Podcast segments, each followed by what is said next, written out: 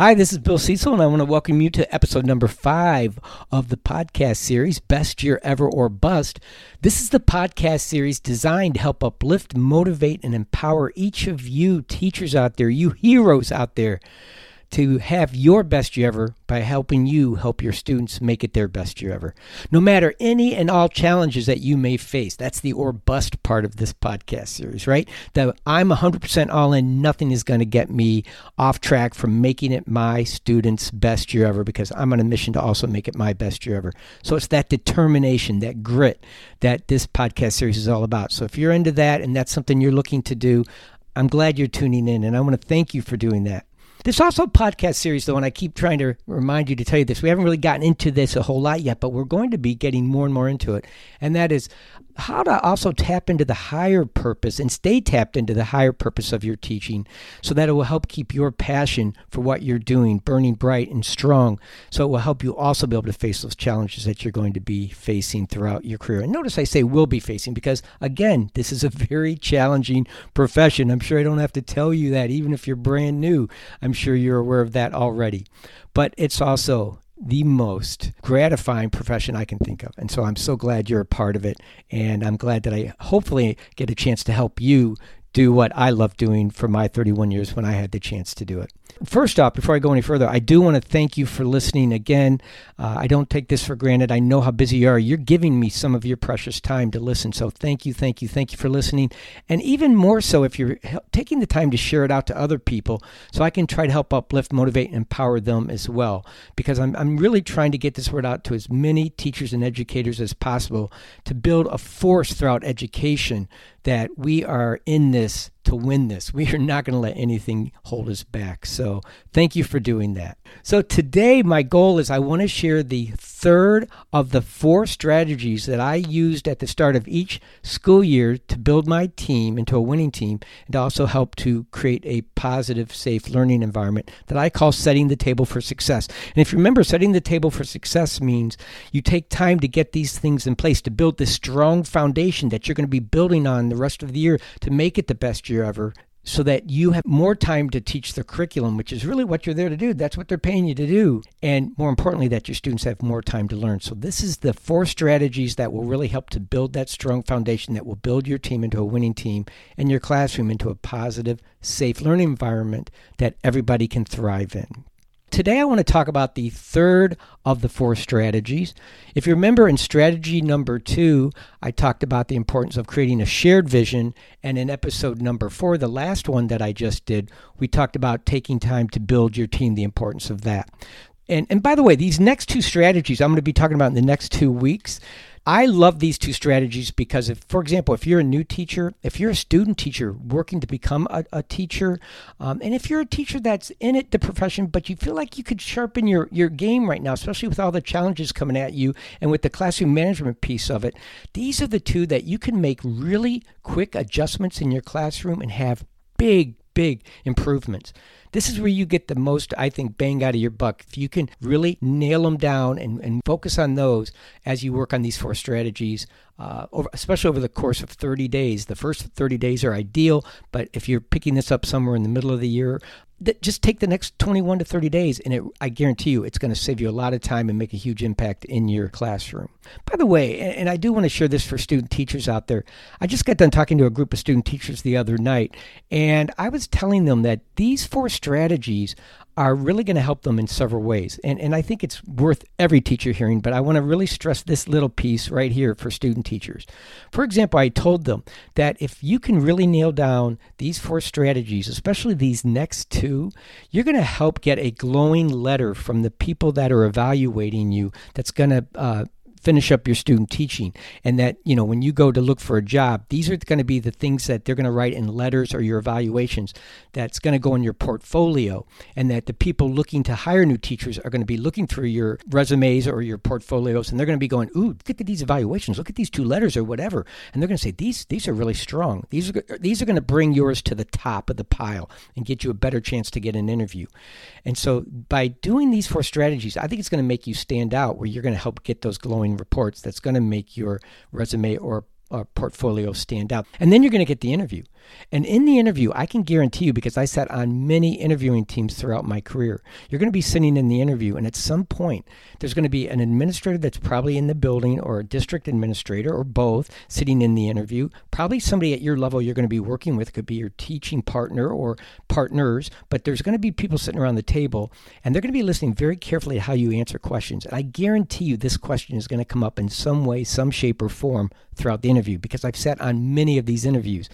And the, the basic question is how are you going to manage your team? And they may ask it several different ways. They may say, How are you going to set up and run your classroom? How are you going to deal with students that sometimes struggle with their engagement? How they're going to ask it a million different ways, possibly. But that's really what they're going to be asking. And this is probably the most important question in the interview because they want to know how green are you coming in? Because the more they have to help you, that's more time, things that they have to work on. But it also could be more potential, I guess, headaches where, you know, the principals or the teacher that you're working with are getting phone calls from the parents saying, hey, what about your partner? They seem to be struggling, or this new teacher seems to be struggling in these areas. And so if they can hear you say things that will help minimize some of their worries about that, that's to your advantage.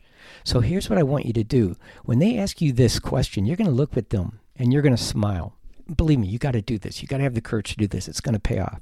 You look at them and you smile and you say, Oh, I'm so glad you asked me this question. I've given this question a lot of thought. Right there you're you're miles ahead of most people.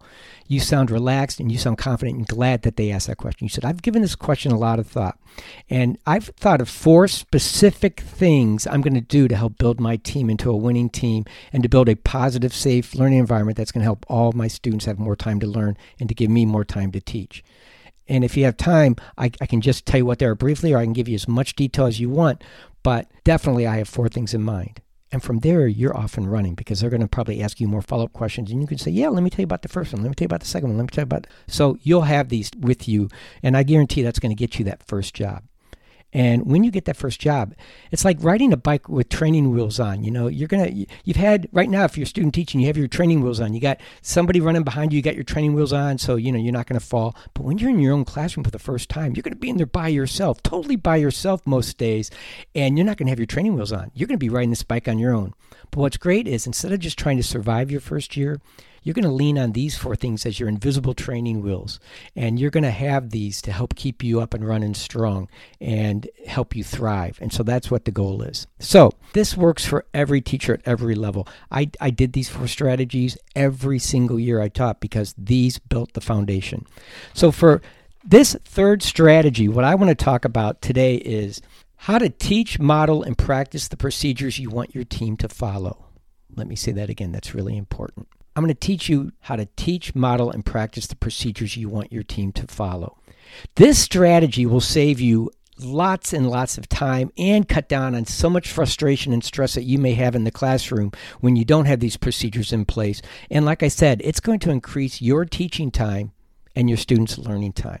So, th- this is an area in your classroom, I guarantee you that if you have problems going on in your classroom right now, kids are talking, when you ask them to stop talking, they're still talking, or they come in and it takes so long to get from transition from outside back inside, inside to focusing again on the lessons that you're trying to teach. These could be procedural problems. You think of them as behavior problems, which I guess they are, but really they could be more procedural problems. And so, what I want you to do is I want you to think of coming in with as many procedures as you can that will help your class run more smoothly and cut down on the wasted time and frustration that you might be feeling, as well as your students that are wasting, you know, their time's being wasted watching you try to put out other brush fires in the room that don't need to be, shouldn't need to be put out every day. And so this is a really, really important strategy. I, I, define procedures as activities that we perform on a daily basis or so often that they become a habit that we don't even have to think about them anymore. I'll give you an example. I'm not a morning person, but my last few years of teaching, I was teaching, uh, I was getting up at four in the morning to get ready for work. I'm not a morning person. Four in the morning was early, and I'll tell you why I got up so early is because my school day started at 7:30 in the morning when the kids came in. I had to usually be there, you know, at least half hour early, but I wanted to get there at least an hour early. So I would get up at four in the morning so I could get up, get dressed, go work out, let the dog out, let the dog back in, make my lunch, shower, mm-hmm. shave, whatever, get in the car, drive to work, and still have an hour before anybody else got there to get to the copy machine so that I'm not standing in line wasting my time in the morning and some people coming in, maybe they're in a negative mood because they're waiting in line for the copy machine like me and they start complaining. And before I even see my students, now I'm dealing with negatives. So I would go in before anybody else got there, no line, get my copies made, get in my room, get the room set up, have my music playing, get everything ready to go, my mindset's ready to go. And what was nice, if anybody else came in and had a problem, they knew they could come and see me in the morning because I would always give them time. I'd say, Yeah, I got time. I, am all set up. What do you need? And so we would talk out problems they might be having. It wasn't complaining sessions, it was a problem solving session. And so that was pretty cool. But these procedures, I had to be able to get up and do in the morning because I was not going to be able to get up every morning and start fresh and go, Okay, so now let me think. What am I going to do first? What am I going to do second?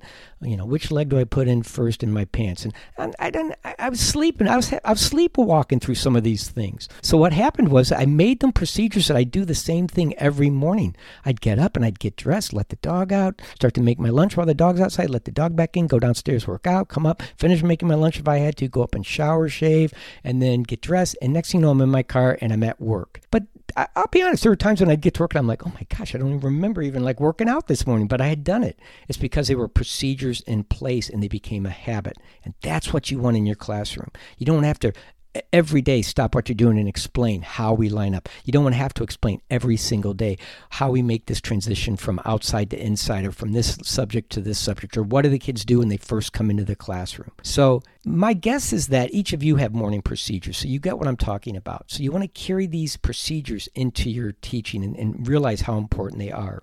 Well run classrooms are full of procedures that keep things running smoothly with few interruptions. That's the thing I want you to think about. In my room, I'll just give you a couple of examples. If you, by the way, if you go to my book, uh, my playbook, Best Year Ever Winning Strategies to Thrive in Today's Classroom, which is found on my website, bestyearever.net.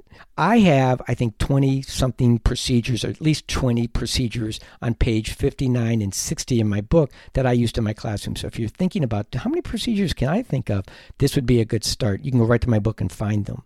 In my classroom, some of the procedures were to turn in assignments. Where do you put your late assignments? Do I have a special place for those? And when do you turn those in? How do you respond when I ask questions, when can you respond? Or, you know, when can you ask a question? When's the best time to ask questions? Or if, you know, when's the best time to get up and sharpen a pencil if you have a wall sharpener, which I don't know if there's many of those left in the world. That tells you how old I am again.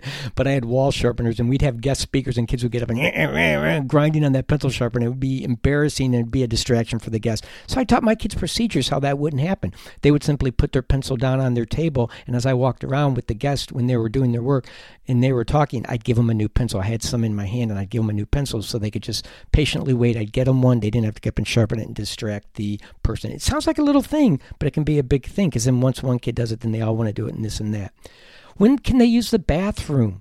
How you know these are all procedures they have. They want to know when can I use my phone. That's an issue in, in some classrooms or schools now. So, the more procedures you can figure out in your mind and set up a schedule to teach, model, practice them with your students, and then celebrate them when they do it, you're going to be miles ahead of everybody else. So, that's the main thing. Um, in fact, I'll tell you what I'm going to do. I want, I want you right now to do a quick activity for me, if you don't mind.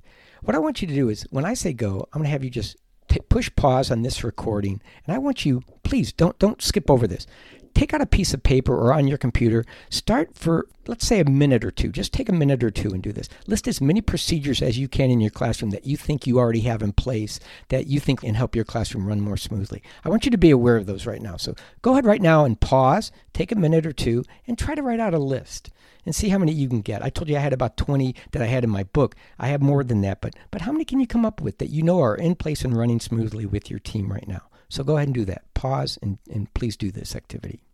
Okay. So hopefully you did that. And now what I want you to do is in a second I'm going to have you pause again and next to that list or below it, I'm going to have you make a list of areas in your room that you think don't run smoothly right now, that you think are problem areas that waste time, that cause frustration, that get kids off track. What are some of those areas? And either highlight those uh, on a line next to that or below it somewhere or or, be more specific and say, I think I need to work on a procedure for this. How do I get kids to do this? Stop talking when they come in, or how to how do when they come in they know what to do when the second bell rings, and you know I want to get started, and I'm still trying to teach them every day how to do that. I shouldn't be wasting time on that. It's frustrating. So so go through and make that list right now. So pause. I'm going to have you pause and do that right now. Okay, great. So what you have now before you is a list of what you're doing well and areas that you want to grow in. Now I'm going to give you a homework assignment. All right, this is your homework assignment. What I want to have you do is between now and let's say one week from now, make it seriously, make this a homework assignment. Take it seriously. I want you to take your list I want you to show it to a teaching partner that you work with, if you have one that you're close with. Or even better yet, do it with them, but extend it out and, and, talk to at least three other teachers than your teaching partner in your building that you admire, that you look up to. Oh my goodness. In my building, I was so lucky when I first started teaching that I had so many teachers to do this with. But I remember I had two teachers in particular I'd go to all the time Betty Nover and Pam Ogle. And I, I just, I wanted to be like them. They were master teachers.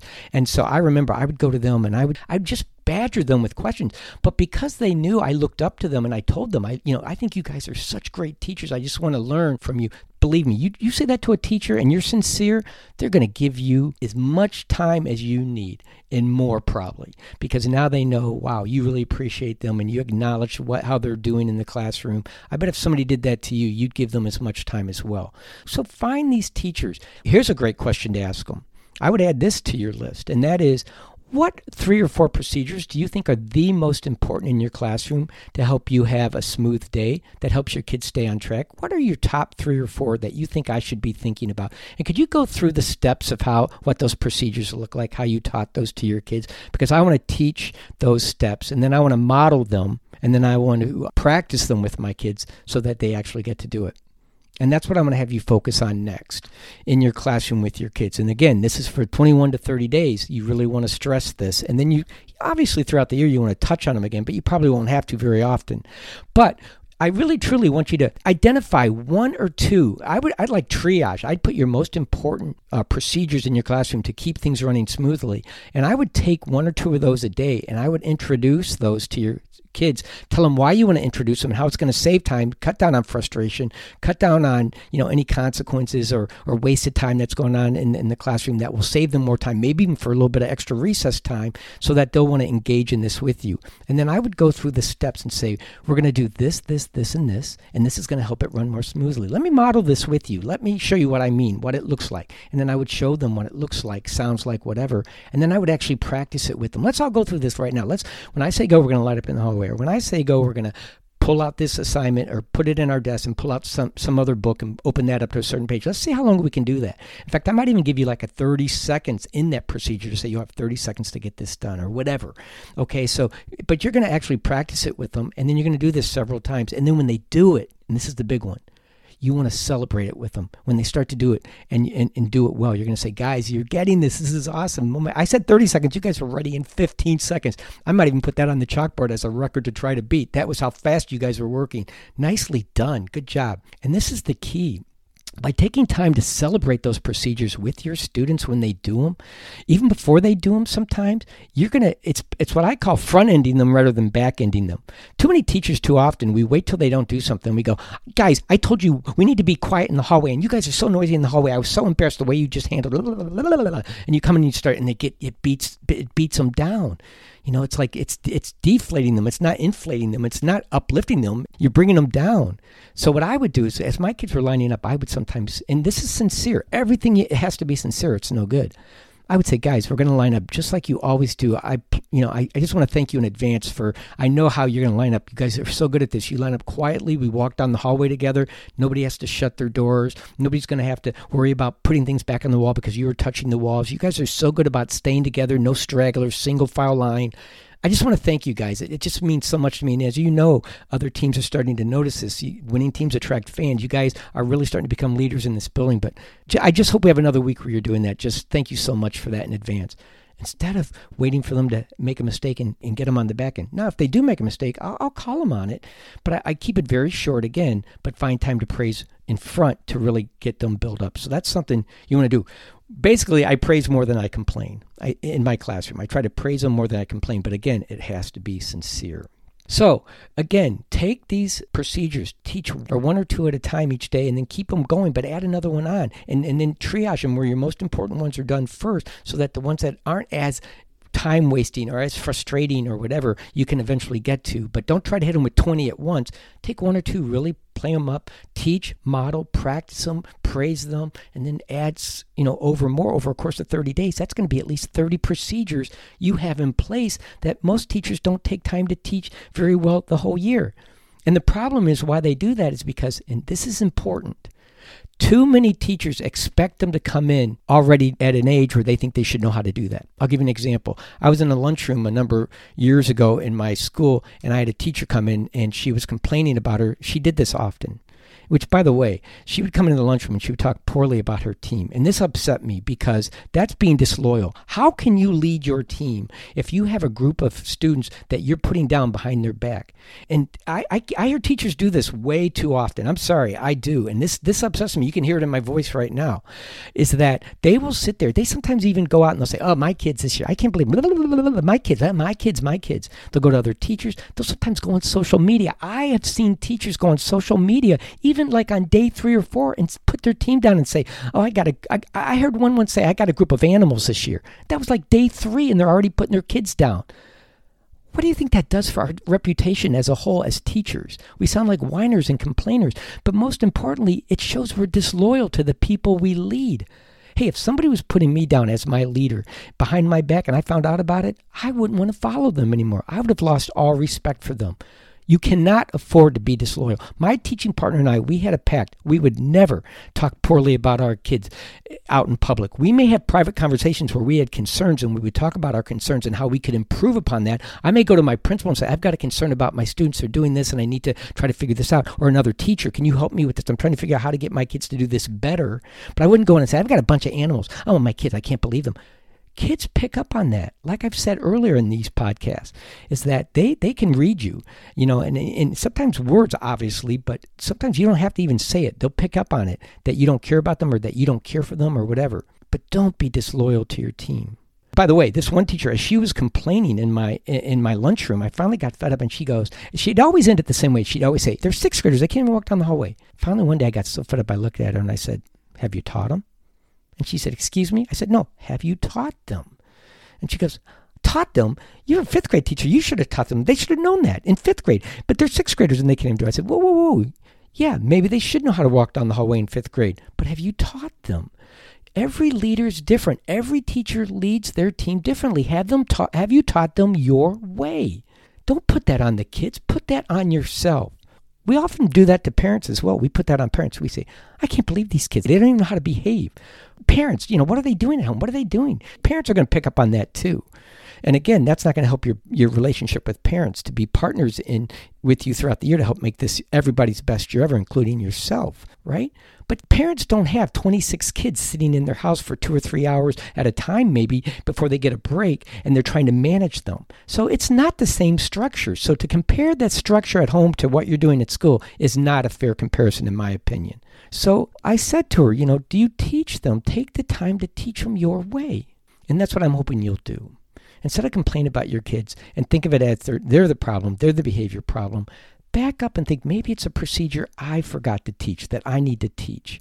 And it will make a huge difference in a very short amount of time.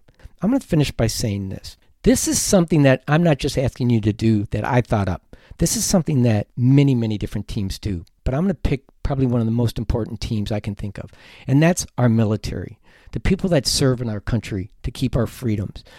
Every branch of the military teaches how to do procedures right from the get go. They don't assume their adult, young adults are coming in to serve that they have all these procedures down that they're going to want them to know. In fact, they don't take anything for granted. They teach them their way from the very basic to the more complicated, but they start with the very basic. They teach them how they're going to talk in the military, how they're going to stand, how they're going to dress, how they're going to eat, how they're going to fall in when they say fall in. And I mean, they teach the most basic procedures because what they're trying to do is they're trying to get them procedures in their mindset. This is something that will save their lives, that will make things run smoother, and that they are expected. And the military's smart.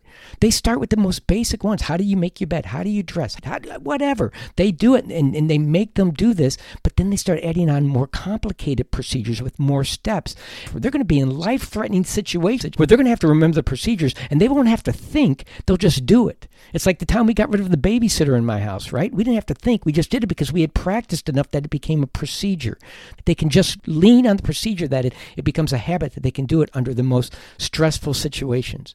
Now, your kids aren't going to be in those kind of stressful situations, but to them, they still feel stressed sometimes in your classroom and they may not be thinking straight, especially during testing or, you know, when certain things are going on. You still want them to behave like fire alarms. You want them to get out of the building in case it's a real fire. You don't want them to panic. So we teach them the procedures and we practice it.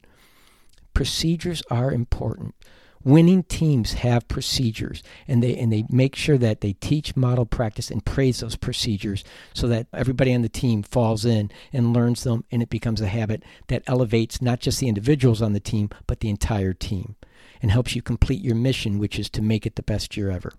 So please think about these over the next week. Talk to some people some three teachers and, and ask about procedures and reassess your procedures and give this some thought. I, I guarantee you it's going to make a huge difference well, again, I want to thank you all for taking time to listen today. And again, for sharing this podcast with others. Please keep sharing and please keep listening. It means the world to me. And also, again, I want to thank you guys for being heroes for the, the work you've been called to do and, and to be the heroes you've been called to be. So I want to thank you for that.